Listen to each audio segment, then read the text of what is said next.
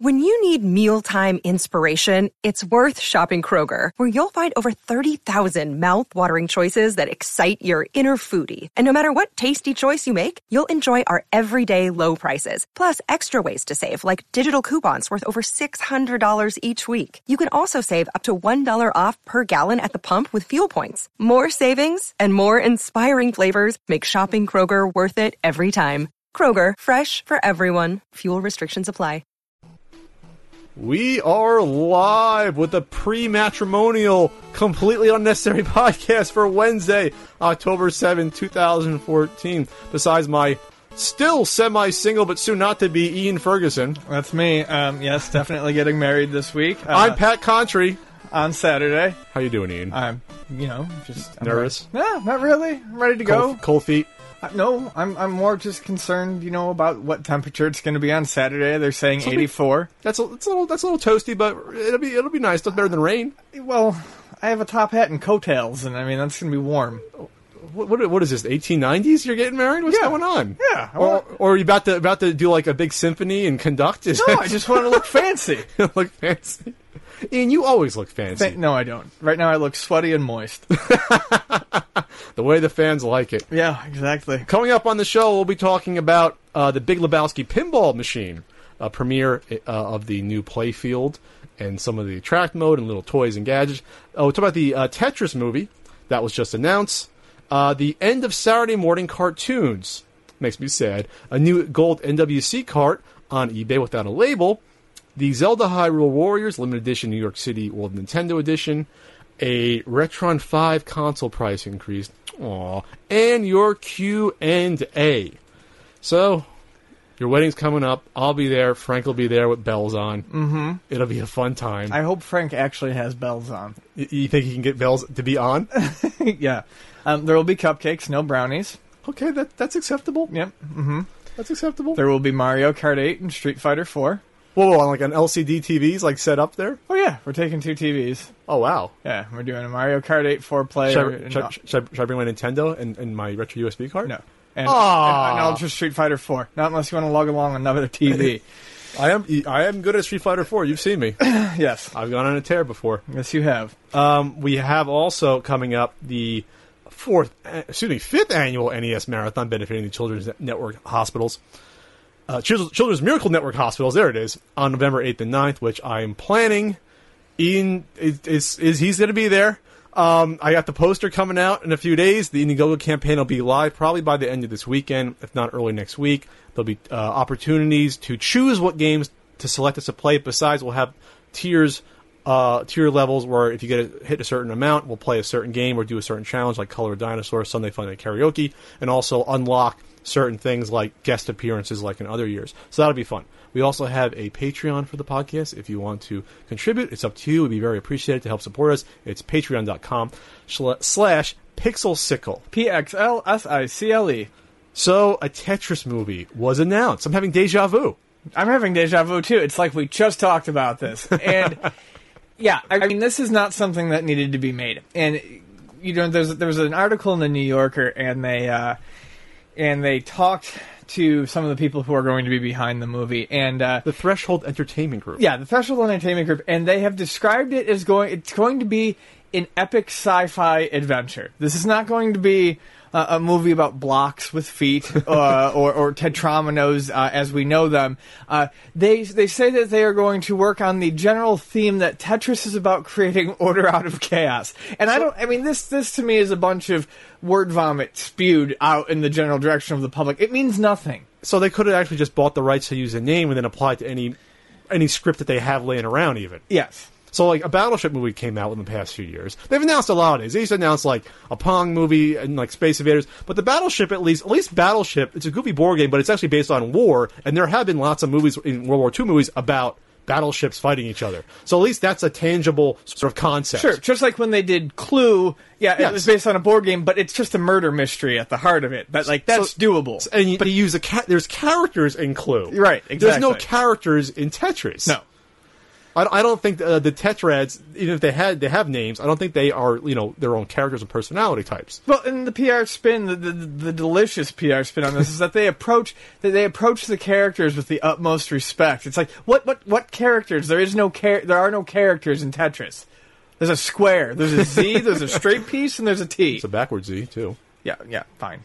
So the, the handful of pieces. Yeah. Um, it's funny that the, the, the, these supposedly, I guess, these people helped do or or involved somehow with the Mortal Kombat movies in the '90s. So those were decent, especially the first one. Yeah, but we can't really find how they were involved. What, what, Yeah. what we do know that they were involved in was, was Food Fight, which was a movie that after 10 years of, of, of mark uh, of production hell uh, got a straight to DVD release and it's about uh, a bunch of different food brands and mascot characters trying to uh, fend off like Nazi type enemies from uh, a, a grocery store. So it's So- it's so- entirely a movie based on product placement. So it wasn't based upon the old Atari game at all. no. Okay, because that might have been fun. No. So Threshold Entertainment Group, also known as Threshold Entertainment, formerly known as Amalgamated Widgets, is an intellectual property company, which I guess that means they buy intellectual property rights to resell it. I don't know, resellers. And then they have an animation subsidiary, Threshold Animation Studio, and they produce films. So the the animation studio has done theme park films, Star Trek 4D, the Las Vegas Hilton, Armageddon, Les Effets Spéciaux, in Disneyland Paris, I butchered that. Mission Space, which I've been on, excellent ride at Walt Disney's Epcot. Uh, Bob the Builder 4D at Legoland, Marvel Superheroes 4D at Madame Tussauds, probably somewhere in France, and then two, I guess it'll be the upcoming Warner Brothers movie world, which I know nothing about, but that sounds cool. I guess maybe there's a Zack Snyder, you know, guy in a, guy in a Zack Snyder suit running around you can punch. Justice League, Alien Invasion 3D, and a DC Comics Justice League, whatever. And they've done Lego Star Wars on Cartoon Network, Lego Atlantis, The Afterlife, and as you said, they've done the Food Fight film. So again, I don't know how they're going to do this, or if they're just buying the the actual Tetris rights to give to someone else to do animated. I don't know. This sounds like a terrible idea. Could someone send them an email uh, mentioning that 4D is not something we can see? It's not something that Einstein's come up with a way to get and to. That's, yeah, that's a load of bullshit. And also, Madame Tussauds is probably, I don't know, there might be one in France, but that's the Wax Museum. I think there's one in Vegas. Really? There's one in Canada. So they're gonna make a, a movie for the, for the. Uh, They're have like wax Tetris tetrominoes like just pose, and then you can watch the movie Oh, later. yeah, I don't even want to fucking think about So it. So I mean, the, the food fight movie that you reference uh, uh, supposedly cost tens of millions of dollars somehow. I Money well spent. had 80 familiar mascots. That's probably where it came from. So Mr. Clean, Chef Boyardee, StarKist Charlie the Tuna. Who the hell would want to see this? No one. That's why it went straight to DVD. Took 10 years and tens of millions of dollars to produce, but failed to make it to theaters. Was released finally on DVD last year. The reviews were notably harsh. Kasanoff, who I guess is the, the executive at Threshold, said that it had been discouraged from talking about the project, lar- project because of legal issues, but explained that Food Fight lost some of its backing during the financial crisis and had therefore never been properly completed. Oh, that's why. Yeah. Not the fact that it was a god awful idea, idea. to begin with. Woo! Well, there was that documentary I was a part of four years ago uh, that I, uh, I hosted. That that's really the only, the only thing I did with the movie. It was that. So I don't know. Tetris is a, is a game with a storied history, lots of legal battles. Hell, that would have been an interesting idea for the movie about maybe the development of Tetris in, in Russia. Sure. Like '84, then the, the Nintendo and Atari fighting over it. That could have been a cool even documentary to talk about. Then how Well, I believe the ownership rights were claimed by Russia, and, you know, Pajitnov didn't get anything for years Yeah, I- Tetris. and now I, I believe actually I think I met the guy. He was there four years old the documentary. So there is a company that now owns I guess at least the U.S. rights to it. They come out with like handheld games and they do like mobile versions of it. Tetris. So Tetris is still around. I mean, it doesn't have nearly the same sort of chutzpah it used to. I uh, think reputation. EA actually has Tetris now. Do they really? I think, Maybe they maybe they have the console rights to it, or they did. They at least did a couple. but they don't own the rights to Tetris itself. No, So so what are the odds this actually comes out? I Like, don't. I don't fucking e- care. even direct to Amazon Prime or direct to Netflix. I don't know. Thirty to one, Sure. forty to one. Yeah. Why not? Better odds than Buster Douglas beating Tyson. Good. Great. no one. no one cares. Um, but something that is much more interesting, and something that we both care about. I'm a huge pinball fan. Pat likes it too. I love pinball. Um, Big Lebowski Pinball was announced last year, and uh, we I was pretty excited about the license. Um, I would love to see an era of pinball come back where we get some unlicensed tables, but we're probably a ways away. But at least this is skewing for a different market. A lot of pinball machines that come out these days um, are shooting for this like mid 40s to mid 50s market because pinball machines are expensive. So you get a lot of classic rock themed tables. You get a lot of tables based on cars and stuff like that. Well, you get new movies though from Stern though. All Right, new you- movies. Yeah, and then well, and that's the other half of it. Then you get the new easy movies. You get you know the the, the ones that are popular. You get your Iron Mans, your Spider Mans, your superhero flicks. It's it's it's risky to take something that's a cult hit like the uh, Big Lebowski and then make a pinball machine out of it, which is a cult hobby. I would, I would, I would argue though that since that at this point, what, how many new pinball machines a year are there? Uh, upwards of four at Two. most. Two, Two from Stern, one Two. from Jersey Jack, maybe, no, two from well, it, yeah, uh, on a good year, two from Stern, one from Jersey. and then one from other, some other boutique that does a remake of that Medieval you'll Man or never something. you'll never fucking see because they do them in numbers of like a hundred. Has or, that has or that fifteen? Has that Medieval Madness remake even come out yet? Is that still in the works? It's probably still in the works. So- it was, it was that that thing's been talked about for years. So this is good though. I think this is at least to me this is not a movie license in terms of like the the, the Star Trek one that just came out with a couple years ago, or the Spider Man one that came out. Or they do The Hobbit. I think Jersey Jack's doing The Hobbit because this is a movie that, like you said, it's a cult. This isn't a new movie. This isn't like automatically have a new fan base. This is to me almost like an original property. It's so it's like it's 16 years old at this point. I mean, You know? it, it does ha- kind of have that feel. this has So- never happened before. You do a movie that's that old. So, anyways, I was I was worried because this table is being made by a bunch of, uh, and I don't mean this as an insult, by a bunch of no names though in the in the pinball industry. Um, most tables, you know, are currently designed by popular names um, from pinball's heyday, and the new people who are being trained up by these people at places like Stern or Jersey Jack are, you know, very much being trained up by the old guard. Sure. Um, these guys literally came out of nowhere, as far as I can tell. And when they revealed the table, holy shit, it's gorgeous. I mean, Yes. it's it's it's it's there's nothing that isn't beautiful about this table. Um, everything from the sunken uh, bowling alley playfield to the little Brunswick uh, ball returns on the ramp. Yeah, it's it, Um, the Brunswick has a, a sunken playfield where you can bowl. I just said that. Okay. Um, I'm the- looking at it. the the rug that unrolls as it gets hit. Um, you know, all of this looks great, and it has really kind of restored my faith a little bit in the in, in the machine. Now, anyone who plays pinball regularly will tell you you got to get your hands on it. You got to feel the angles. You got to see if the rule set is good. Sure. Um, there are plenty of very well designed machines that have horrible rule sets, and that sinks them. Um, but at least as of right now, I am once again interested in the table. Yeah, I think I think what this comes down to is this. Uh, uh, you can buy a property like this and try to do. I don't know. Again, I don't know how you would do a cash in on a property that's 16 years old, but you could have just thrown something out there. This has so much thought put into this. When you look at the things included on the playfield, you have a white Russian glass sitting there underneath under the, that that that is cool. You have the rug that unfolds and it's almost right in the middle of the playfield, so uh-huh. it's tying the playfield together, like tying the room Yeah, together it's the center shot.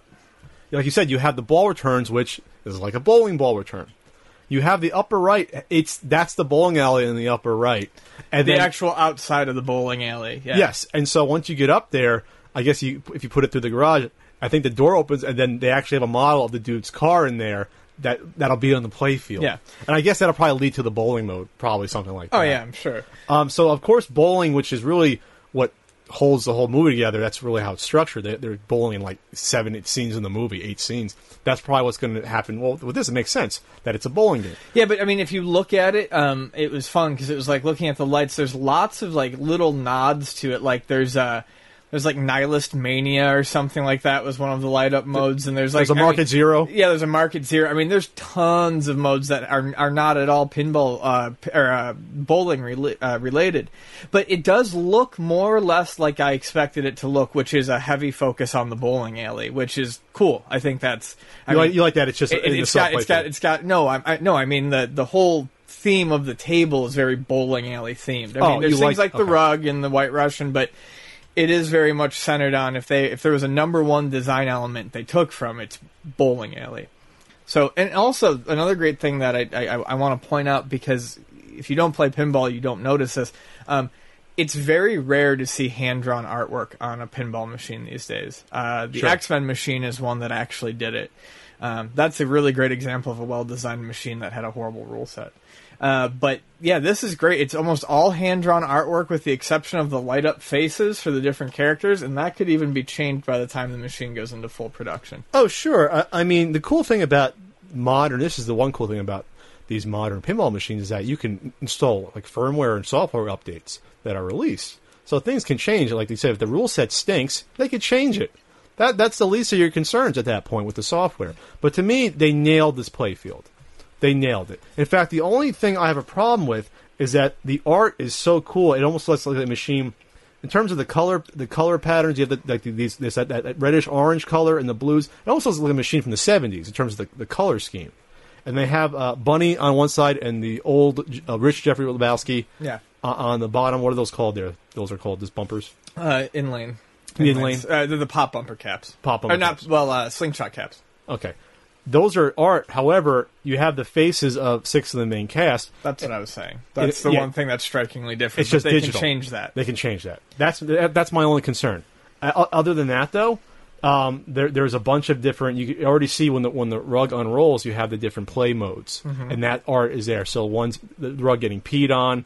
Um, one is is um, is uh, the, the car getting smashed by Walter Mm-hmm. with, with- you know, in that scene, what was that like a, it was a Corvette he was smashing with the tire iron. Um, you have the, the, the ashes scene, the, the inf- infamous ashes scene. So there's a lot of cool ideas here. The thing is the price on this, and I want a pinball machine, and I only have room for one, maybe two if I get rid of some of this crap. But I have one that can go right there instead of the main cabinet. I would shit can that main cabinet in a second for a pinball machine. This is up my alley. Big Lebowski is one of my favorite movies. It's a brilliant movie. It has a twisted and but intelligent sense of humor uh, to to the film. It's a film that the first time I saw in college I couldn't stand. The second time I loved it. I got it the second time, and a lot of people were like that. So this costs eighty five hundred. There's no different editions though. There's no regular than pro than limited. F that. This is this is the edition of it. The edition, and there's no going to be a limited run where you know where oh we're going to make like thirty or forty of them. They're going to make however many people people buy, and they'll keep making them, which is good. That'll help probably keep the cost down in the long run. Um, so it's eighty five hundred dollars plus shipping. That's a chunk of change. So I have to think about that. I don't know. I mean, for me, is as great as it looks, I hope someone local buys one. I hope the local pinball club decides that they need to have it and they install it somewhere. Because in California, we do have one of the pinball world champs, usually the pinball world champ. I don't know if he still holds it. So we do get a lot of these nicer machines placed in bars where he maintains them for use of the pinball club. Love to play one, but 9K. Not only can I not even begin to imagine what that would cost, or not, not only can I, Well, you can imagine what it I costs. can imagine what it costs. Not not only can I not even begin to think about owning something like that, but to me, I like so many different pinball machines that I could get something that I will probably have just as much fun with for a grand. I already have one. I've got room for one more. And as much as I would love it to be Big Lebowski, I can find something just as cool for, at least to me, for a thousand or fifteen hundred. Sure. know, if I if I save up for it, and, Well- and that's the problem with new pinball machines. It's it's not a it, it's a rich it's a rich old man's hobby, which is why I find the theme of this so interesting because it's not really targeted to that demographic. Well, this is how I'm going to try to justify it for the machines that I want, and there's only a handful I'd actually would would want, like uh, Medi- like- Medieval Madness or Twilight Zone or Circus, uh, the Circus Voltaire one. Um, these are You really have spent a lot of time playing Circus Voltaire. Uh, yeah in Portland. I have Okay, that's not a lot of time. Arabian Nights. That's a little cheaper, but these are all machines. Totan is boring as fuck. These are all machines that cost four grand at least. Yeah, Medieval Madness half the co- price. Medieval Madness will cost like six or seven. No, Medieval? Madness is about eight to shit. They went as high as fourteen. Well, there you go. This is this is eight no, no, no, no, no, no, no, no, no, no, no, no. The one machine you want is comparable in price. The other two you want are half the Well, price. no, Zone's not half. Zone would probably be forty five hundred or five thousand at this point. It probably would be. you could get four, yeah, four to four point five. And these are used. This is new too. So that that that, that you got to look at that too. Well, we also have no idea what sort of build quality they're going to put out. I'm playing devil's advocate here I because know. I, think nine grand for a machine is fucking insane. I think the prices Stern was charging were fucking insane. But this is probably gonna be built better than a Stern machine. I, I have that feeling because people complain about. I think one reason that Stern gets you to get those higher end ones because they, they they have like oh the ACDC one with- doesn't have the lower play field for the regular edition. It's bullshit. yeah, but see, no one pays attention to those, and even the, premium priced ones are cheap. They're like seven, and yeah, they're not they're not the best quality. And I'm not defending Stern. I don't like a lot of their tables, but um, I just I don't know. I, I the the ever increasing price of the hobby is something that doesn't really excite me. And as much as it looks good now, I'm not trying. I know everyone, everyone's gonna be like, "Oh, Ian hates everything." Um, everyone was all about Wizard of Oz, and no one fucking talks about it anymore. You know why? Because it had a great design, it looked flashy as shit, and it came out with a bare ass rule set, and everyone was like, "Well, this is boring as fuck." Well, can they update the rule set though? Yeah, they can, but uh, Damage you done? hate this in video games. Yeah, well, th- that's the problem. Okay, so so X Men finally got a good rule set. By the time X Men finally got a good rule set, Yeah. Damage was done. Damage was completely done. People had already sold off Well- their LEs for like nothing. This machine, though, they designed this. They actually got input on the playfield with this. A lot of this stuff, uh, they, they asked way back when they announced this. They're like, "What do you want to see in this game? What do you want to see?" That's not something I know, that that's a like- good designer would ask. Well, it looks good so far. It does.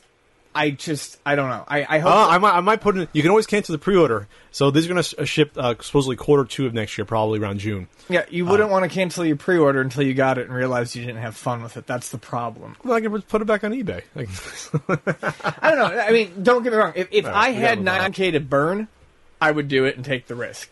But I'm just coming from from a person who doesn't have a lot of money. That's that's a big gamble, no matter how good it looks. You're talking to someone that bought two NWC cards. I, I don't fucking care what you bought. I'm just saying, I, I put the risk into that. Uh, there was So- no risk in that. You knew that that was going to go up in price.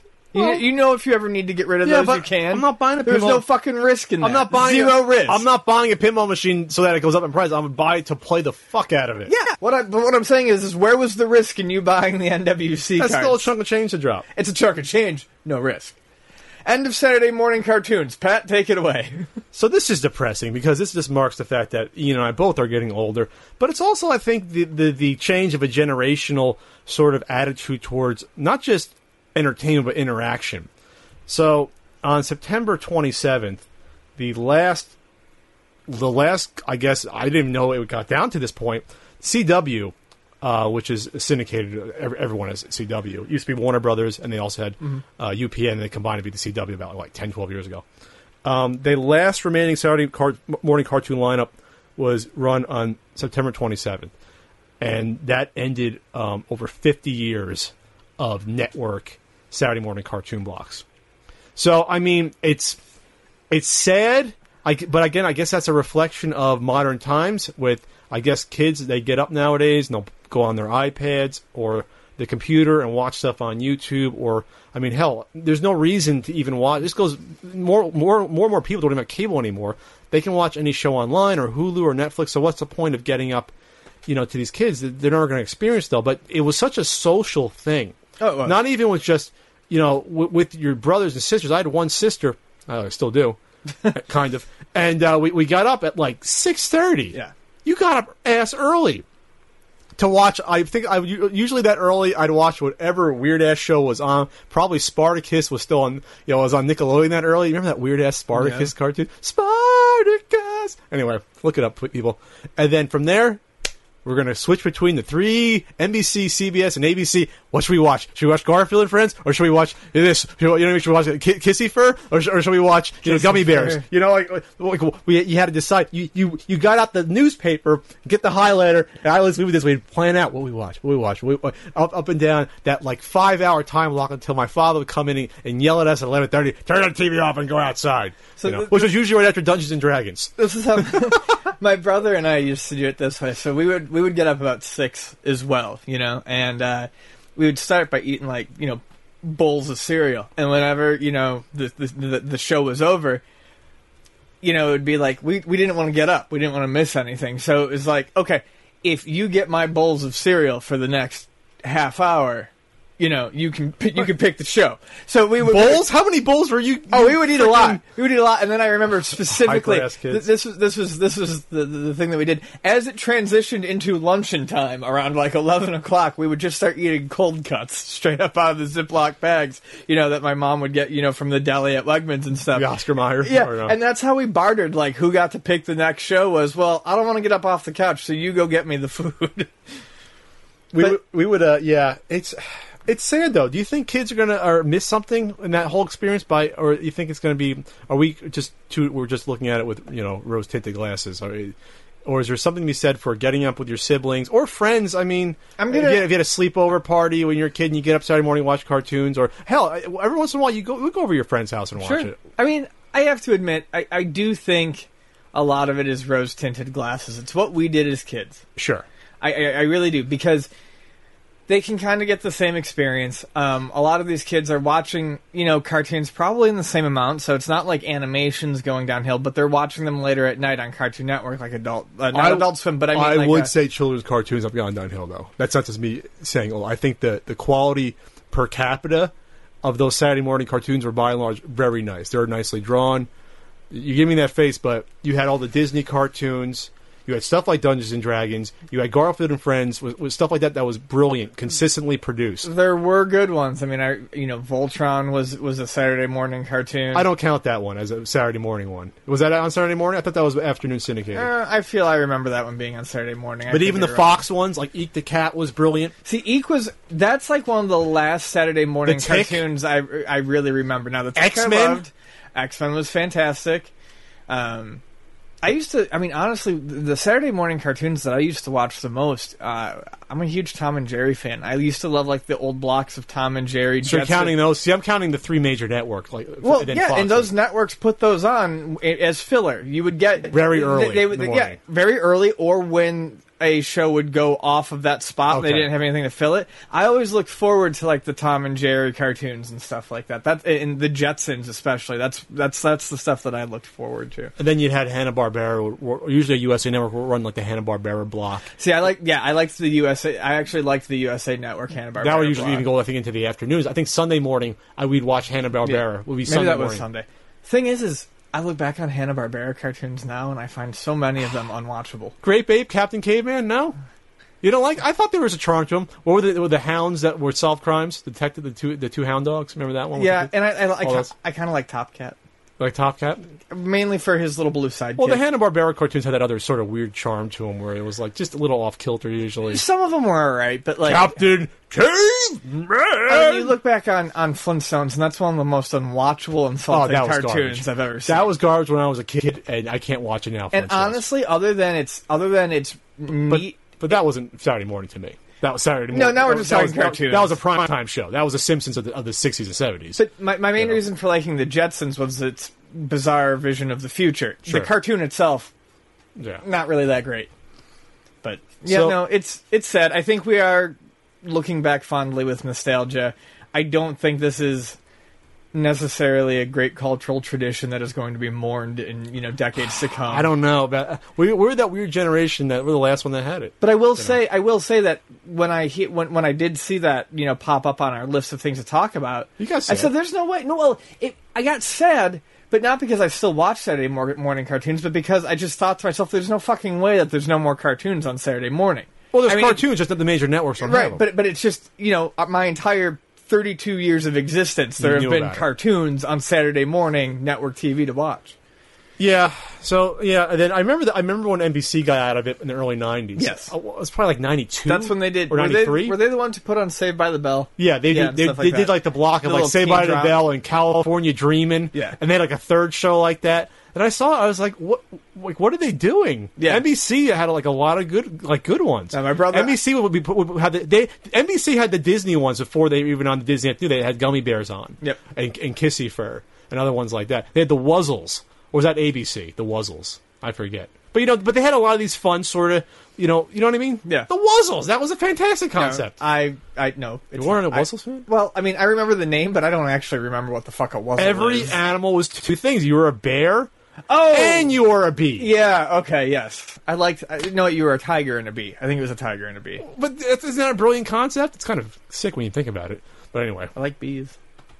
Maya the Bee, that's Nickelodeon. That was a German cartoon. I that that's been around for I, I believe five centuries. we're, now, we're, we're, we're, we're spinning off here. that's an old, Maya the bee is in old wood cuttings. Anyways, we can continue. That and David the Gnome. Yeah. All right, so I'm sad to see it go. I'm sure if you go on Nickelodeon or Cartoon Network, they're, they're still running a block that you can watch. Sure. But it's it's it's having It's the- the- those networks. Yeah. The network blocks where every year it'd be a new set of cartoons. You'd have a few that would go on, But you'd have like Garfield and Friends was like for like five years, which was one of the best ones. But then you'd have other ones that would rotate in or rotate out. Which one? Garfield and Friends. Very good. Don't give me the eyes. You're gonna you're gonna get killed in the comments for not liking Garfield and Friends. All right. We're gonna get killed in the fucking comments regardless. All right. So this this came up. This was this was a a new NWC gold cart that came up for auction within the past, I believe, week, and then it was pulled. This was a strange one though. This, I think this is the second one uh, that didn't have a label on it. So if you know anything about the gold NWC carts, they're basically laser printed the little Yeah. symbol, the little triangle symbol, and then like paste it on with with glue. So people were thinking that this was a faked one. However, it doesn't make much sense to fake one, and this is why. To fake one of these, you need an NWC grade card because you can tell pretty quickly with a board whether or not it's real or not. Faking a board probably could cost you a ton of money Yeah. to come even close to doing it. So you need a gray card. You need to cannibalize that gray card. You need to get a Zelda card. You need to then take the label off that and then put glue on it. But then you get to the point where you're now selling the least valuable gold card without having a label. Right. So what's the point of doing that? You're running the risk of selling a gold cart and cannibalizing a gray one that won't come near probably the cost of the gray one, unless you had a destroyed gray one. So it was determined pretty quickly, and also based upon the location, that this was probably one of the unknown ones of the 26. Mine was number 13th. This was the 14th one discovered. That this was probably is real, and it looks real uh, from the pictures. Yeah, I saw. I mean, you know, the the the glue itself is in the the appropriate shape of the label. Yes. And the only thing that caught my eye, and I, and I, I'm not saying I think it's fake because I don't, but it just surprised me the way it came off in the pictures. As a person who spends a lot of time peeling labels off of things at work, you know, like old crusty labels, that looks like a pretty clean peel for a label that I kind of expected would have just been like shitty paper. Well, you don't know what the, what the, why the kid did it and like scraped it off. Yeah, I mean, who knows? I mean, that's all I'm saying. But I mean, it, it, your thoughts were exactly mine. The price of faking this for an extra couple grand, plus all the work you would have to put into it, it doesn't make any sense to me that to do it. Well, ma- making I made the fake gold one for the video with James. It actually wasn't that hard, but getting those labels off is tough. But it took like an hour and a half, two hours to do it. Um, and then you put it in the shell, and you have to cut it out. That could be a little hard to do it perfectly. But you, again, you have to fake the board, though. I mean, you don't have to fake the board. But the point is that again, I'm tired. Um, it wouldn't make much sense to sell a shitty one. It made more sense to create a fake label. That's what I'm kind of concerned about. The person that buys this, if they're going to make a shitty label on it, of course that had to be disclosed. Yes. Even though it's a shitty label to begin with, you're making a, a reproduction label to put on it. Well, I mean, the only thing you can hope is that whoever, I mean, it, it, I don't picture the person. First of all, I don't picture the buy, person buying this flipping it. I'm just saying, five, ten years from now, maybe they'll sell it. If, it- if the price is up to fifty thousand dollars, they'll sell it. They- They should disclose that. However, the good news about these gold cards, that whoever gets this, it probably will be recorded, and people are That's what I was going gonna say. who buys what. who buys it will be recorded. So if suddenly this person is selling one with a label on it, it's an immediate red flag. So this was found. This was found at a rummage sale, along with a lot of other NES games that were donated by someone who obviously didn't have any idea about the collection. So imagine that. I mean, hell, you you got a gray one that came into the store. Funny story. I was found at a rummage sale. So, um, so imagine you go to the rummage sale and you see a shoebox of games. You're like, oh, Legend of Zelda. No, Yeah. you would, you know. I wonder if the person that found. It, I'm not sure if the person that found it knew what it was beforehand, though. That's that's what I'm trying to figure out with that. If they, or if they, if they went to someone, oh, look what I got to their friend, and their friend's like, holy shit, do you know I what just that is? yeah, I like all these stories of these discoveries. You know, It- much, it much like the, much like the gray cart. You know, in, in our in our store, you know, a few years ago. Um, it's always a matter of like It's been like every two years one of these has been found. But it's just weird. It's always like someone's in a rush, or someone doesn't know what they have, or you know this. It it, it always seems to fall into the hands of someone who doesn't have any clue before being transferred over. It's it's it's weird how they just pop up still. So they took the auction down. It was starting bid at five thousand. I believe they got a bunch what they believe were shill bids, but I don't. They probably weren't some of them. And then they took it off the market. I think to probably sell on, on a forum like Nintendo Age. Um, so yeah, it, I, it's it's it's up in New Hampshire. That's where the seller is. That great state that I forget exists sometimes. Don't kill me, New Hampshire residents. All four of you. Don't worry, they'll kill me. I didn't say anything about New Hampshire. I'll get off it. Um, so I don't know about. It's hard to know what a price is. There has been one of these that's been auctioned off in a very very long time. I believe the last one that sold was an auction around eighteen thousand. This was like five years ago, and then I think the person that paid, then it went for the sale, and I was like 18 18,000 is a couple 18 or- centuries ago. or 20,000. What's that? Eighteen thousand is a couple centuries ago. Are you, are you trying to be funny or are you being just dumb Ian? Is this dumb pre-matrimonial Ian? Is there any difference? No, there isn't. You nut. All right, so it'll be interesting to see what the sells for. I would love to see an actual auction though, because the past few NWC cards, the past four, including mine, have not gone via auction. They've been private sale, and it's nice to see a new benchmark. Um, you know, actually, you know what? The, the Howard the Howard Phillips one did go for like seventeen or eighteen thousand, but that, also included a lot of his his nice swag. I'm that surprised that's all it went for. Well, the one before, well, that was a new uh, benchmark though, because before that, I think it was like ten. So that's almost double than what the one went before that, I believe. What are the grays going for? That's what I said. Oh, okay, okay, seventeen. yeah, okay, yeah. But all right, that Howard makes sense. Howard Phillips gray that he had Yeah. went for like seventeen and change, but he also had like all the NWC material and letters and stuff like that. So it was like wow. So there you go, NWC Gold Cart. They're not a scumbag seller; they are a fortunate seller Yes. or a lucky seller of the week. yeah. Lucky seller of the week. This was alerted to me by uh, a guy named Scott, who I run into the uh, conventions. Very nice guy.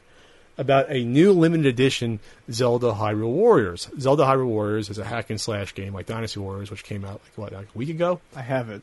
Have you played it? Yeah, it's fun. So this came basic. And I guess a limited edition one came out only at the World of Nintendo in New York City. What was it? What was that? 300 copies. There's 300 only copies. There's only 300 copies of the damn thing. So y- people were lining up outside to get this. This also though came out, I believe, in Europe and Japan. But actually, the Japanese one looks a lot better. It has a freaking clock in it. This basically has a scarf. Get a nice scarf with this in a nice little collector's box. So they're already getting flipped on eBay. I've seen them go for like six hundred to seven hundred. I think one idiot bought one and I bought it now for a thousand. So I guess the question about this is special editions. Special editions are cool, but what are your thoughts about having something that's so limited and only? It's this isn't like a chance to get it at more than one store. You had to be in the New York City area to get one. Do you like the idea of doing this? No, and I mean, it's hard for me to get like overly emotional about this because while I like the game, I'm not. I've said it before on the podcast. I'm not the biggest Zelda fan. I like certain entries in the series, but no, I can see this being upsetting to uh, the, the diehard Zelda fans, of Sure. which there are plenty, because they never got a chance to get it unless they were in New York City at the time of the release. And then you have to be one of like I think it was 300, you know, people who was able to get this.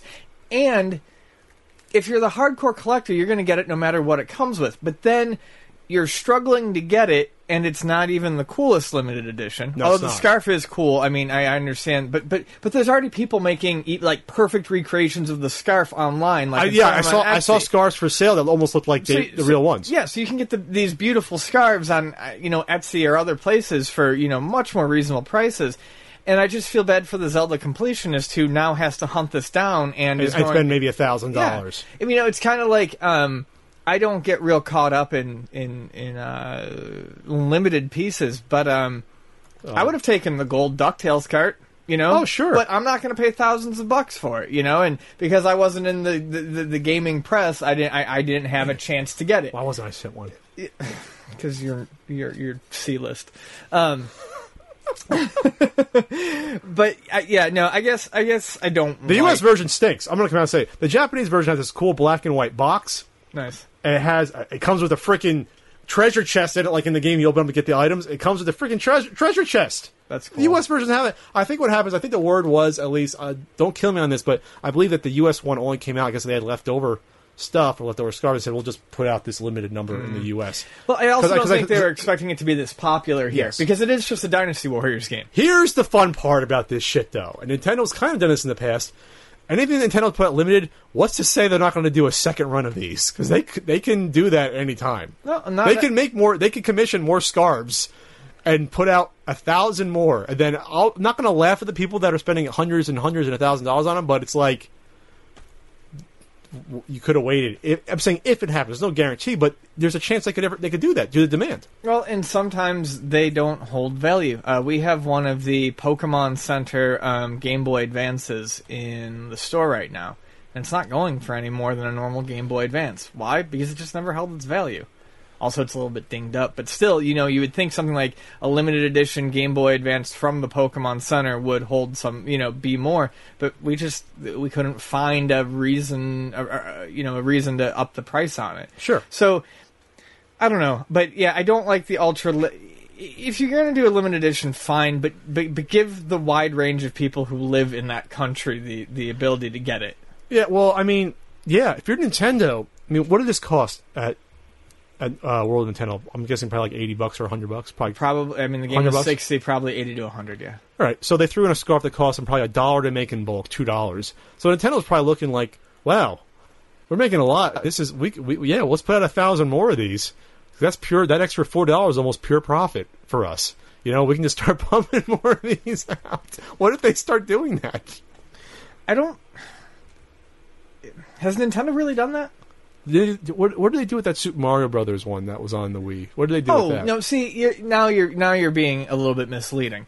Um, the Super Mario Brothers, when they reprinted it, they reprinted it without the history book. Okay, and the Metroid Prime trilogy, they reprinted it without the steelbook case. So they so, they, so, there was a difference. so they did make things that differentiated these titles. okay, So it's it's not like Nintendo. Yeah, I I- I don't think what you're speaking of is actually going to happen. Um, it's just a matter of seeing what it's worth, and because it's Zelda, it's probably going to go up. but it could happen. I, well, yeah, sure, anything could fucking happen. I could start wings and fucking fly right now. No, no, you can't. That see, that's not gonna. no, no, that that's not- could happen. No, no, no, it It- can't. It could. No, it actually can't. It could. I'm a No, wizard. No, I'm, I'm a fucking wizard. no. See, you can you can make a new scarf and a new box and throw it in a in a Hold on, package. hold on. Y- y- Was that our new sponsor? Ballast Point. Um, yeah, I was hoping it would give me some wings, but it didn't. Anyway, uh, um, briefly touch on the game. If you haven't played it yet, it's a lot of fun. It is Dynasty Warriors. It's nice to see the Zelda characters in HD. Does it bother you having the, having the character with the big tits? Does that bother you being in a Zelda game? People were upset about that. Mm, doesn't doesn't bother me. Um, it's just it's just boobs. Um, it's just boobs. um, the addition of items is nice. It's fun that like when you throw a bomb instead of throwing one bomb, you throw like a billion bombs. You know, it, it, Oh, okay. it's- yeah, it, it, it's fun, and the uh, the the um, gamepad TV co-op is pretty fun too. Sure. I, I don't usually like third person hack and slash like that. To me, they get old after thirty seconds. But if it's a cool concept, why not? It, it- it's one of those things where like I need to play a game like that once every four years, and this is my fix. Gotcha. Um, I noticed that's not really on here, so I'm just going to touch on it real quick. You're not playing it because you don't give a shit because you're a bad gamer. Um, but I figured I'd briefly talk about Smash Brothers on the 3DS since it's actually out, and people are probably going to be like, "Why didn't you talk about Smash on the week?" You you are welcome to add CU podcast topics as well. I know you don't like doing it, but you can do it as well. Well, because I, we were supposed to do this quick, but you decided today was the perfect time to experiment on a new laptop. Um, I say experiment. What are you Canadian? I guess you are. Time from Buffalo. Yeah, I'm from Buffalo. uh, I just want, yeah, the new Smash Brothers is a lot of fun. It's good and local, but um, everyone's really enjoying it, and that's good because I am too. But I, I'm gonna sound kind of like a negative Nelly here. Uh, you should not. We should not. I, we were playing four players the first night that it came out. Okay, local four players, in the same room. same room. We should not have been getting freezing. the game was free on all of yours at once. Yes. Wow, that's some weird communication issue. Yeah. Um, also, online is. I, I mean, and I'm sure they'll. I'm hoping they'll fix it for the Wii U version. But online is. Uh, there doesn't seem to be a real in between, at least for me. The matches are either basically unplayable, or they're smooth as silk. Really? Yeah. Huh. But as I play the game more, um, I have less and less of an issue with the circle pad. It doesn't feel mushy to me. The game feels it? proper. I love all the levels. Um, all Is- the characters are fun so far. Is there an option to adjust the sensitivity of the of the? If there is, I didn't even look into it. Okay. Because I just I, I got used to it very quickly. So we've been having fun, and uh, you know, it's definitely a game that Vonnie and I will be taking with us when we leave because it's just so perfect for like plane flights and train rides and stuff like that. Um, I'm interested in what the competitive scene is going to think of it, though, and if they've laid down their I don't the- think it'll be competitive because you won't be able to put on a big TV. Well, it'll be competitive at places. uh, You're kid. Yeah, you're crazy. At places like conventions and stuff. People No, I, will, I- mean like it's not going to be any of these tour like huge tournaments for cash. well, no, but it took Smash Brothers forever to get into a huge tournament for cash. But yes, you can put that on a TV though. This you can't put on TV. There's no output, I- I which, which is insane that they don't they didn't put an output on 3DS. I know. But- I'm saying, I, I yes, I realize the Wii U one will be the one used for tournament. I'm just saying, competitively, the people who are trying to play competitively online right now, Are they trying to already? Well, yeah, people are playing. I mean, I'm sure they are. I mean, they that that people are there love- rankings? Is the is the for fun and glory mode also in this version as well as the? Yeah, and honestly, I like it. And, and here's something fucked up. You ready for this? I like playing without items. Oh, forgot they we lost you too. Nope, you We didn't lose me. You didn't lose me because I'm Ah. still doing 50-50, and I love playing with items as well. But like, what I've been doing is I'll play like three or four games with items on, and then I'll turn items off for two games. And it is fun to see how much it drastically changes the game. Um, you have to understand that this is the first Smash I've put any real time into. I, I mean, even Brawl I didn't put a lot of time into since the N64 version. So to see how m- much the game has kind of progressed and balanced with the limited moveset, it I don't know that I prefer it without items, but it's definitely actually fun without items. It's it's not unplayable. It's it's neat, especially because I think the levels are designed better so that items aren't necessarily necessary. Also, whenever I play with items, uh, I always throw the item directly in a hole. Because you have no hand-eye coordination. Exactly.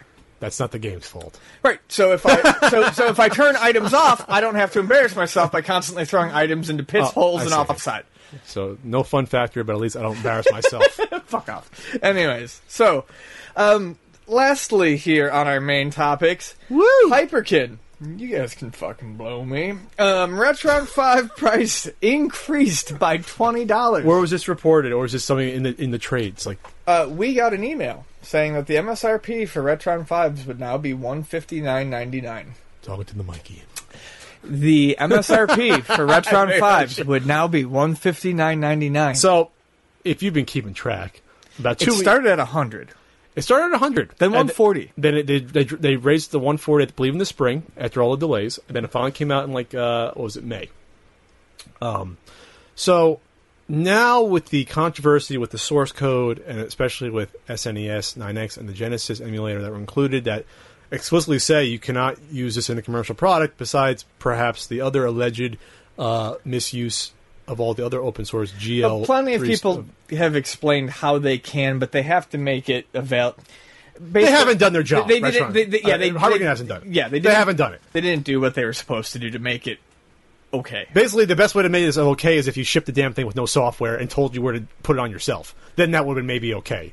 You know, or, or release all the source code way up front and not waited. or put it all on their website. Here's the problem.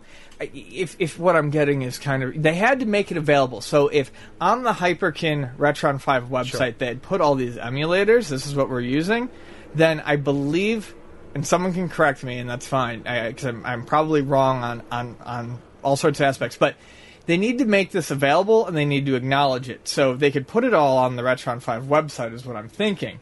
Sure. And then they could release the Retron 5. Here's the problem. If they put it all on there and everyone realizes it's just a fucking emulation box, then everyone's going to go make their own goddamn emulation box. Yes.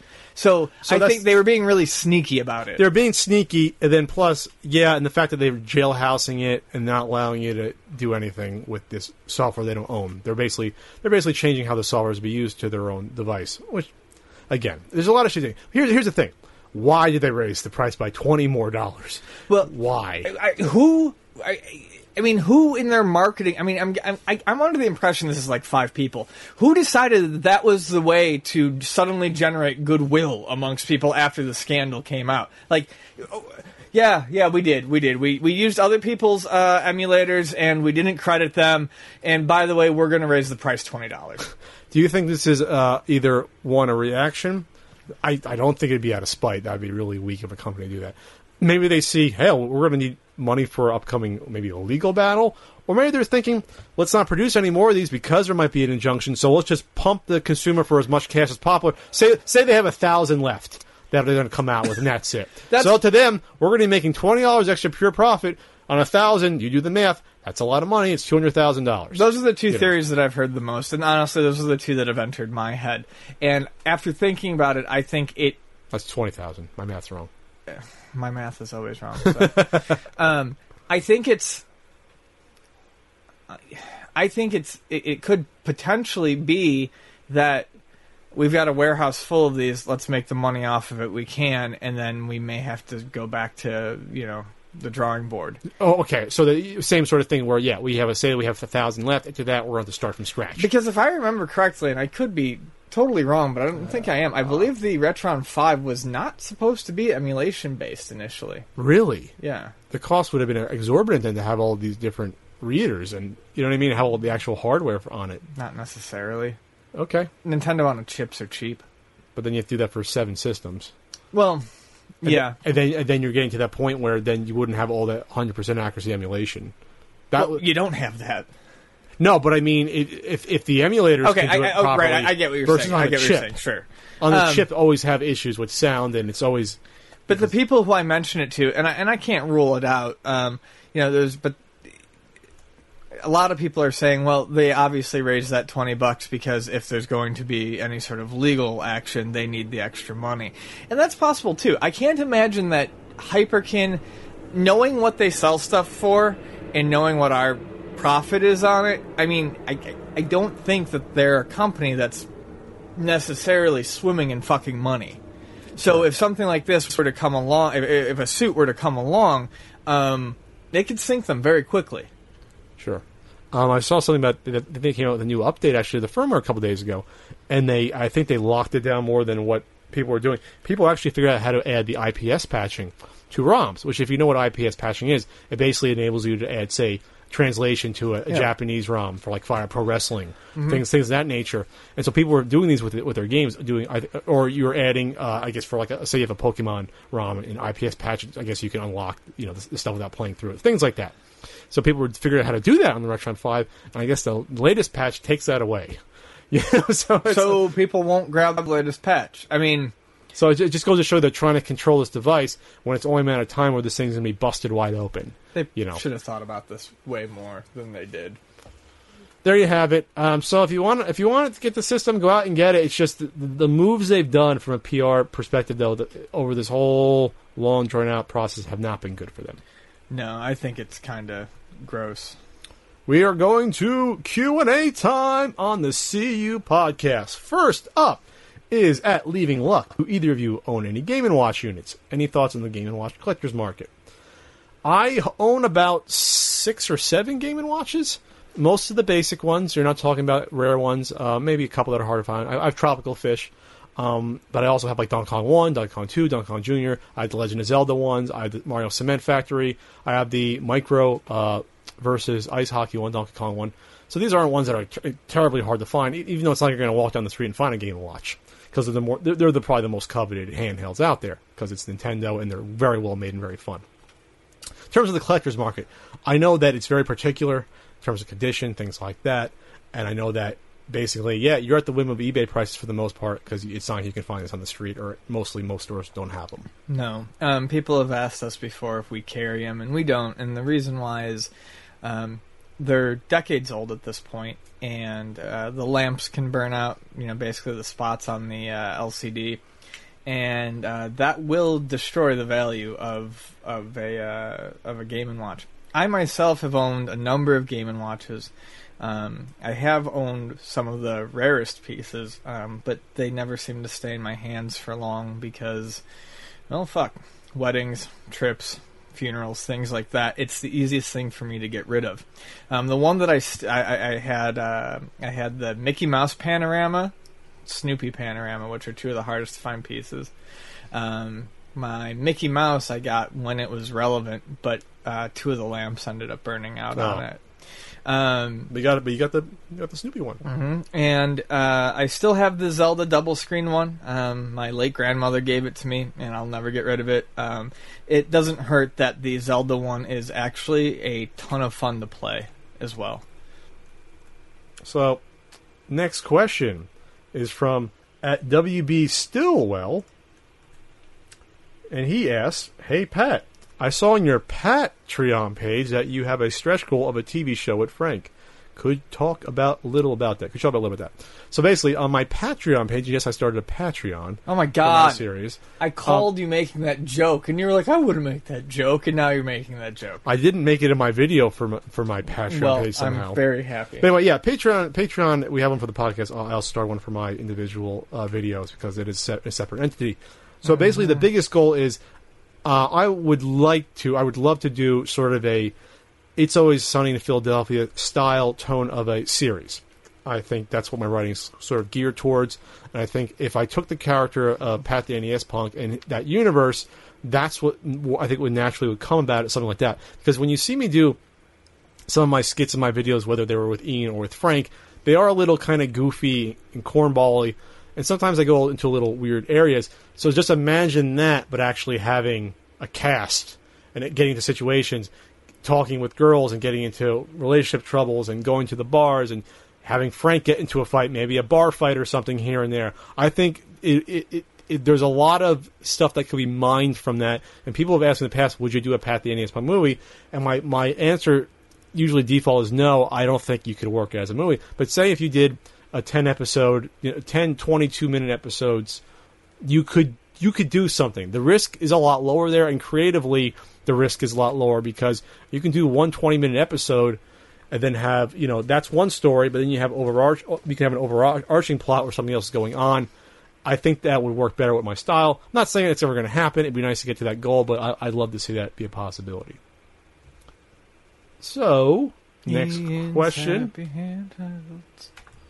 is this is speaking of Ian. This is from at wow, that's a really hard one at NSA one nine nine eight four nine eight seven. Where did you two guys know each other from? And Pat, where do you know Frank from? Where I know Frank from will be revealed potentially in a future video. But how did I meet Ian? Ian Frank is from the boiler room. you want to talk about how, how I met you? You remember that, that sunny day in July of 2008? Uh, I was sitting behind the counter, and some other jackass came in, and it was Pat. And uh, he kept coming in every summer, and uh, we No, became- it wasn't every summer. It was the next summer. It was the next summer. Um, we became friends. We had those endless summers, surfboards, makeout sessions, cold beers on the on the sand. Um, California Dreaming. California dreaming. I Uh, like the show. I believe the first thing he ever bought from me was a boxed Prince, a, a complete Prince of Persia for seven ninety nine. Not true. What was the first thing you ever bought for me? It was Baby Boomer. Oh, Baby Boomer. That's right. Yep, for fifteen, I believe. I, I came into the store. This was at the location on Voltaire Street, which I love that location. I miss that. Look, I, I mean, I don't miss it in the summer. It was a But fucking sweat box. so kitschy and just.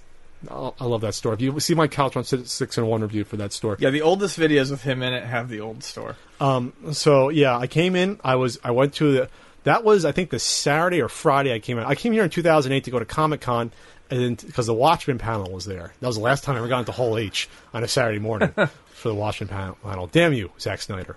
Anyway, um, so yeah, going to the store. Ian seemed a little, you know, a little strange, a little sort of one of those employees that yeah, he's the type of guy like a record store employee that okay, what do you want? You think you know more than me about anything? And I, I talked to him, and uh, you know, I talked about collecting. How uh, you know, I got a, I had a good chunk of games. Looked around, I picked up Baby Boomer. I believe I picked up maybe a couple others uh, at that point. I'm not sure. I, got, I think I got the Prince of Persia the next year. Yeah, I think I, yeah, bought, that was second year. I think I bought maybe three or four games. Okay. That- but at least Baby Boomer yeah, Baby Boomer was the good, the good pick. uh, Baby Boomer, and and, and so um, maybe Pesterminator, or no, it was Baby Boomer. No, was that, you definitely got Baby Boomer from Okay. me. Yeah. I was thinking maybe I got Pest Pesterminator two mails the next year. And that was the same weekend where I went to the swap meet for the first time in San Diego and got the Virtual Boy in the rental case. You know, and I was like, wow, I'm probably gonna move here because of that. Frank, you know, uh, you know, Frank mailed that back to me. Actually, I'm like, yeah, Frank, mail this back to me. He's like, all right, yeah.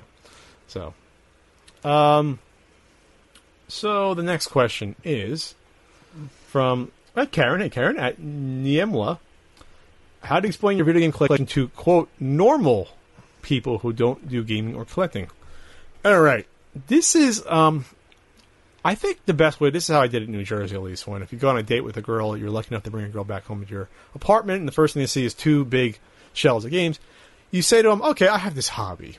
I'm passionate about old video games. I grew up with them. I, I, I think they are great. They are fun. And I think as long as you don't talk about it in a creepy way, you try to bridge that sort of gap about this is what I enjoy doing. They're fun. It's like it's like collecting music or movies. Sure. They'll understand it. And and I'd say ninety percent of the people I've talked about with it got it and liked it. And, and most of them are even like, oh, you know, let's play. Oh, I like Duck Hunt, or let's play a game or something. And you know, It, it's it's funny. I think people look at collections and they initially uh, Does it have the stigma it used to? It- no, it doesn't. And that's the thing. First of all, I don't think collecting games or music or movies has the stigma that it used to. Um, two, um, I do think that the first time a friend comes over or um, someone that you're dating, but you know, like even just a, like you made a new friend and they come over and they see something, they're going to attach something to you. Like, uh, you know, they might look at video games and assume you're a huge nerd, or they might look at records and assume you're a you, you know you're very pretentious, or they might look at you know movies and assume something similar. Um, but you know, once they know you and they look at it, provided and another thing is organization. It's like any collection looks good well organized. Yeah, And, mine was organized. and then and then what you have to do is you have to kind of if they express any if they look at it and they say nothing, you just leave it at that. But if they mm-hmm. express interest in it, you invite them to look at it. Sure. So, like you said, you invite them to look at the games because everyone knows NES games and they might find something they want to play. If it's a movie, you know, your friend might see something they haven't seen in a few years and they want to watch it. What happens all the time when people come over to my house because I listen to music all the time is, you know, they initially see this daunting record collection, but then they kind of start idly flipping through it and they go, "Oh, Smokey Robinson," and they pull it out and they're like, "Can you put this on?" So you know, I don't think collecting anything has the stigma that it used to, but it's just a matter of keeping it organized and inviting people to partake in it with you. There was one girl I went on uh, there two or three dates with, um, and the first time she saw it, she was okay with it. I guess either she probably soured on me or wasn't into me. So by the by the last time I saw her, she made like a she literally made like a forty year old virgin comment, and I didn't say anything, but I was like, well, that's kind of weird because the first time you saw it, and second time you didn't say anything, so it's like that's kind of weak, you know, to say- something like that. But like I said, most people that are, you know, they have no problem with it, you know, and now it's out of sight, out of mind Yeah. from anyone. It's it's tucked away in the game room. All right, I'm going to read this one because I like this question a lot. Uh, Travis McMillan. Travis, we love you, but stop posting so many questions. you, you get one. Your questions are good, but you get one. Okay? Quality, not quantity. Uh, loaded question. How much does video game history suffer from revisionism, i.e., E.T., worst game ever, Super Mario Brothers 2, illegitimate, etc.? How much? A fuck ton of it. Okay? Pat and I have mentioned this in passing before, but, um, I mean, just to go with the ones that you mentioned right, right now, E.T. is not the worst game ever. E.T. has a lot of problems. E.T. is not even a particularly good game, but it has a lot of good ideas. Um, Super Mario Brothers 2, at the time, no, game. no one gave a fuck. It was a, they didn't know or they didn't care. Actually, no. Nintendo Power actually mentioned it. That was. Doki Doki Panic, and no one gave a shit. Right. No, it, but but here's the thing: at that point in time, no one was used to to sequels to these games. Yeah. These they weren't blockbusters, so no one was necessarily expecting more of the same. It was just it was just something different. Um, the one that I always bring up because I know it's hard, but it so totally gets unfairly shit on, and it's one of my favorite games. Is Zelda Two. Um, Zelda 2 is a fantastic game and is dumped on constantly by modern gamers. But it Sim- wasn't when it came out. That's But it wasn't when it came was out. excellent. Yeah, and it's only dumped on because it doesn't kind it doesn't fit the the, the mold of other Zelda games. So a lot of this, a lot, a lot, of I think modern opinion on older games, like the ones you had mentioned, is definitely um, I, th- I think I think this comes from younger younger Yes. people. So they think that, I'm, I grew up with, say they grew up with the, the 64 Zelda games and on, so that's their idea of a Zelda game. They go back to Zelda 2, oh, this isn't what I'm used to. Or the same with the Super Mario Brothers game. Super Mario Brothers 2, the, the, the quote unquote real version, it's a piece of garbage. Oh, I like actually I, play it. I like it, but I don't like mean, it because because all they did was add like a few new elements to it, pasted the rest on, and made it really fucking hard. And that was just Super Mario Brothers 2. I mean, I like that, but I don't necessarily like it more than what we got as Super Mario Brothers. Oh, it's not even close. We'll, we'll, we'll, we'll, we'll add wind to it. We'll add a dumb mushroom, which makes no sense. Howard Phillips explained this to me in person because I, I asked him about it. I was like, all right, Howard, what was the deal with this? Why did Super Mario Brothers 2, why didn't the Japanese come out? And he said, they sent us the game uh, to North America. We played it, and I was like, all right, first of all, it's really hard. But second of all, you just change all the gameplay elements from the first one, which made it a good experience, right? You can run through quickly. Yeah. And get the mushrooms. You can't run Super Mario, you cannot run through the Super Mario Bros. 2 Japanese version quickly at all. You get destroyed. So they basically changed what made the first one good. and he said Cue because someone putting a speed run into the comment section yeah, right now. exactly. Yeah, but but do that. but do that. You know, the, the first hundred times you even play it, and it's not going to happen. Yeah. you know. Uh, so they basically it, it changed the foundation of the gameplay of the first one, and I agree. Why put in power ups that that harm you? doesn't make any sense. You know, is there any games that really have done that to that extent? Especially after the first one, we were used to that. You know, and so no, I'm glad we got the Doki Doki Panic version. I think it's a wonderful game. Again, I think there's an echo chamber uh, with with commenting on the internet, and you, you seek out you seek out people with similar comments. So if it gets to the point where you know, oh, it's the worst game ever. Uh, Zelda Two is, you know, it, it's not a real Zelda game. So you find other people have the same opinion, and then it just grows from there. Right. So then when you start, when new people research Zelda Two, they'll come up with why Zelda Two. Someone blogs why Zelda Two is not a real Zelda game. Why ET is the worst game ever. You know, and that's where it comes from. Yeah. Because when these games came out, when when I, I played 2600 games uh, at my friend Billy's house, he and if we, I mean, we we must have popped ET in, and we never said, "Oh, this is the worst game ever." Compared to the other other 2600 games, it's on the same. It, it's almost you know, it's almost on the same sort of platform as the other 2600 games. It's not. You know what I I- mean? There's a lot of bad 2600 games out there. Oh yeah, You know. tons that are worse than that. I had a guy in the store the other day who just incessantly argued with me that ET, and he kept saying this: ET was officially the worst video game ever made. Oh, was it voted on? Yeah, and I and, and after he said that like for the fifth time, I'm like, it's you play really it? not that bad. I said I've played it. It's not great. I said, but it's got some good ideas, and. uh he kept saying like it's officially the worst game, and I said, "How is it officially the worst game?" He's like, "I read it on the internet," and I, at that point, I was just done. Well, that's well, that's a bad thing with well, the, using the internet for general knowledge at all. I, I think I spoke about this with it could, could have been Frank a couple weeks ago that our generation, at least mine, are, are the last to do research without using the internet. Sure. Actually, get out books, look up magazine articles, maybe use the computer to look up journal entries, but actually go to the stacks. Look up journals, look up magazines, and get that, and use that for source of information. But you can use a computer to do old school research without having to go into the stacks. But, But yeah, I'm talking people use the internet as a consolidated Wikipedia page of knowledge, and that's my knowledge versus Right. going and getting those individual sources and reading through themselves Yes. and making their own decision. So there's something to be said for that. I'm not saying for video games you can always do that, but it's the mindset of here's the easy summation of the you know Le- Legend of Zelda 2, Adventure of Link, and what people think about it versus thinking for themselves and doing their own research or even playing through the game themselves. And our last question for this CU podcast. Oh, dear John Jablonski, I like you. Dear someone,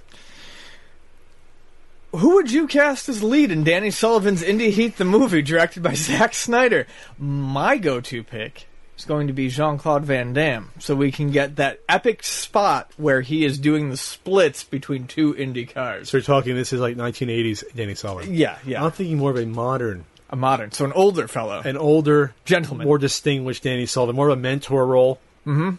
Maybe a Morgan Freeman. oh, okay, that's We're fine. some gravitas there. Yes, He takes on a young a youngster uh, on the indie uh, indie in the indie indie routes there on, on the races, and, uh, and then you know maybe suffers a tragic injury halfway through. Or actually, no, the young guy suffers a tragic injury. Then Morgan Freeman comes and he has to do the final race. So a reversal. That's Because- fine. because the greatness of Danny Sullivan, you know, you, you cannot throw that under a rug. You know, you, you have to. That's why. I, I wasn't throwing the greatness of Danny Sullivan under Oh, the no. rug. That's why I said Jean Claude Van Damme. I'm just envisioning the movie of being more of an action racer. Okay. Where you're seeing something a little bit more dramatic. more docudrama, Docudrama, And- right. Like Oliver Stone's Nixon. Yes. you know. So you, you go along, you, you hit the points of historical accuracy, but also you embellish a little bit. Yeah. you know. exactly. So All right. Yeah, Oh no, no, that's not our last question. We got one last one from Jerron. which I was I put under the, the things because we're not close to Halloween. We're having another podcast for Jerron, Halloween. Jerron, sorry, we're gonna have to wait until Halloween. we're not close to. Halloween about a Halloween candy question. Sorry about sorry about that tease, Jerron. Okay, that's the end of the podcast. Pat, take us out of here. So next time you'll be listening to us, uh, probably be three weeks, not two weeks, because Ian's going to be I think in Buffalo then, or no, he'll be on his honeymoon then. Buffalo and Toronto. Hun- uh, Oh, your honeymoon in Toronto. Very Yeah. nice. So I'll- I'll- I might do a, a, a pat cast maybe by myself in two weeks. Yeah, everyone's gonna love that. That'll be re- well. Actually, some people might. Love Some people that. will love it. I, I'll just have a. I'll, I'll put DDP in your place there and may have better comments than you, better opinions that people want to listen to. Yeah. so we'll see you in three weeks for sure. Ian will be married. I'll still be. I'll still be Pat. I'll still be plugging along. Uh, I'll have a new Flea Market Madness out within a couple weeks. I will be doing a Halloween video. Before Halloween this time. I said every year, but last year I think it was November 1st, so that was closest I've ever gotten for a Halloween video. I'll believe it when I see it. So we're going to take you out. Thanks for listening to us on uh, iTunes, which we are highly ranked a lot. We get usually up to number four or five or three last time, so please listen to us on iTunes. We're also on Stitcher. But hey, we yeah, because people always say every week in the comments, "Why are you only on iTunes?" We're not. We're not. We're also Stitcher. on Stitcher or thepunkeffect.com. Exactly. Or you can listen to us on on the, the YouTubes when our video ports come out. So for Ian Ferguson, I am Pat Contri. Take care and happy wedding, Ian. Oh, thanks. Sound enthusiastic.